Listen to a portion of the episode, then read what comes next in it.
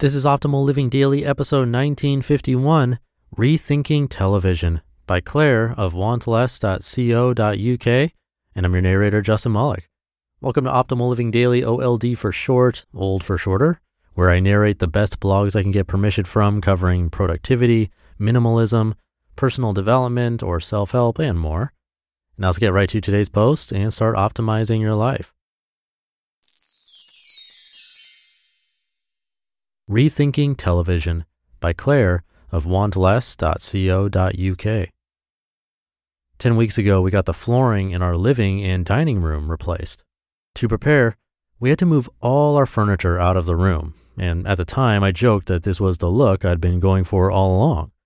We managed to squeeze the sofa into the conservatory, dragged a dismantled IKEA dining table into the kitchen, and carried a blanket box into the hallway.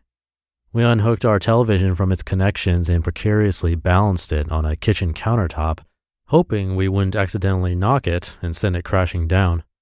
The flooring was laid, and we pulled all the furniture back again. But when we reconnected the television, something wasn't right. The colors seemed all off. I meddled with the wires and promptly broke the connection for good. It has stayed that way ever since. Laziness and apathy mean we have accidentally disconnected ourselves from live television. To be clear, we can still access streaming services, but it's been interesting to see how our habits have changed without that ready access to all those channels.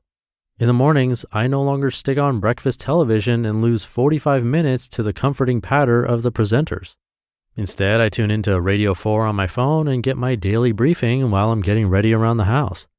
I've noticed that I've been reading more, a habit I'd been meaning to get back into but had somehow not been able to make stick. There's been one TV series we've actually wanted to watch on terrestrial television, The Assassination of Gianni Versace. So every week at a time to suit us, we would watch it back on catch up. And there's also been one thing I really had to tune into live through my laptop Saturday's Eurovision. When I was a teenager, I'd meet up with my two closest friends for a Eurovision party each year. Now we're dotted all over the country. We watch it while WhatsApping each other with our thoughts on the craziest songs and whether Latvia will ever top Brainstorm's My Star from the year 2000. Answer they won't. So, why cut down on television?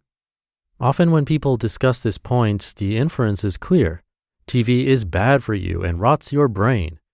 Quite frankly, I fundamentally disagree with this, and not just because it's what my mom used to say to me when I was a kid. It's the same argument people made about novels in the 18th century when there was a moral panic about how many people, especially ladies, were glued to them. In his book, Everything Bad is Good for You, Steven Johnson gives a staunch defense of junk TV and mindless computer games. He argues that both are far more complex than they have ever been and often require pretty high levels of concentration. Box set watching, he says, has led to TV shows with multiple subplots, confusing cold opens, highly technical jargon, and vast networks of characters which represent a huge departure from the simplicity of 1970s shows like Starsky and Hutch. While I think this is true, for me, the argument is in danger of remaining a little elitist. In all honesty, who cares if television is simplistic and trashy? After years of pretty mediocre shows, I think this year's Eurovision really was a fantastic television event. But I can't pretend it was good for me. It was just pure entertainment mixed in with some vague idea of togetherness. I was really stressed out from work recently. And do you know what helped me calm down? Binge watching the whole series of Queer Eye on Netflix. I feel not one iota of shame.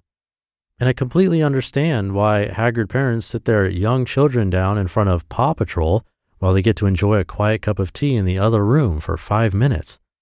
But it's all about what is appropriate for you. The fact that TV had been so easy for me to access meant I had been more likely to switch it on than go and find a book to read. Making it just that one step harder meant I really had to decide whether it was something I wanted to do.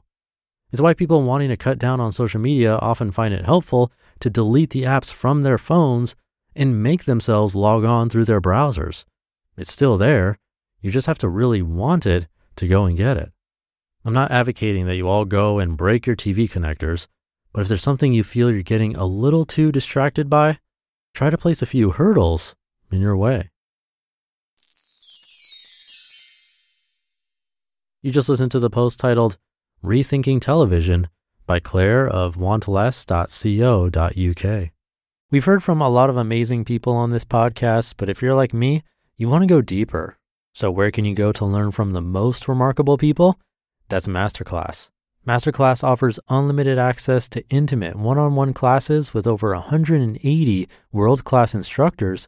Plus, every new membership comes with a 30 day money back guarantee, so there's no risk. There are over 200 classes to pick from, with new classes added every month, like Jon Kabat-Zinn's. He's a mindfulness expert who teaches you how to incorporate meditation into your everyday life. I've loved his class. It's really helped me to hone my meditation skills, especially when I'm out and experience stressful situations and don't have the time or space to have a proper meditation session. I feel that thanks to his class, I've really been able to stay more composed no matter what's happening. And right now, our listeners will get an additional 15% off an annual membership at masterclass.com slash old. Get 15% off right now at masterclass.com slash OLD, masterclass.com slash old. And thank you to Claire. I think, as usual, and as is the case with many of the posts I share with you, it's not all or nothing. And giving a blanket statement like TV is bad for you is just kind of lazy. I don't have any problem with anyone who wants to give it up or not have a TV in their house. Josh of the Minimalist did that as an experiment, and that made TV watching a lot more intentional for him. He'd have to go to a friend's house as a sort of prepared session, and that's fine. There was a lesson learned, but I think he might have gone back to having one. I'm not positive on that, but in any case, what I'm trying to say is moderation, like basically every life lesson we hear on this show. The middle path is usually a good one. If you find yourself on one of the edges, like you watch too much, then yes, making it more difficult is definitely an experiment to try. If you want to try other random experiments besides actually getting rid of your TV or making it harder, another one you can do for 10 minutes See what it's like to watch TV for 10 minutes without it being on. Now, that's a strange sensation, very uncomfortable, especially if someone catches you doing it when they don't know why. But it might lead to some revelations. It did for me back when that was homework assigned to me in a college anthropology class. I'd be surprised if anyone actually tries that out, but in any case, it's all about intentionality. So have an intentional rest of your day, and I'll see you back here for the Thursday show tomorrow where your optimal life awaits.